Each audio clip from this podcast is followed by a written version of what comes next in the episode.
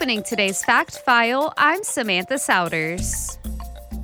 Nature speaks to us. The sun will tell you the time, the tree leaves announce the changing seasons, and crickets can communicate the temperature, at least according to Dolbear's Law. Named after the American physicist Amos Dolbear, this law states that you can determine the temperature outside in degrees Fahrenheit by counting the times a cricket chirps in 14 seconds and adding 40 to it. So, if you count 30 chirps in 14 seconds, it's about 70 degrees Fahrenheit outside according to Dolbear's law.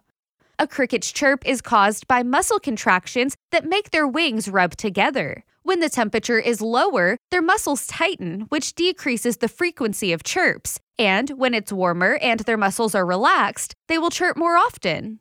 The law was first mentioned in Dolbear's 1897 article, The Cricket as a Thermometer, and scientists have found that the formula can provide the accurate temperature, give or take a degree. Although the cricket species may affect the results, the snowy tree cricket seems to make the best thermometer.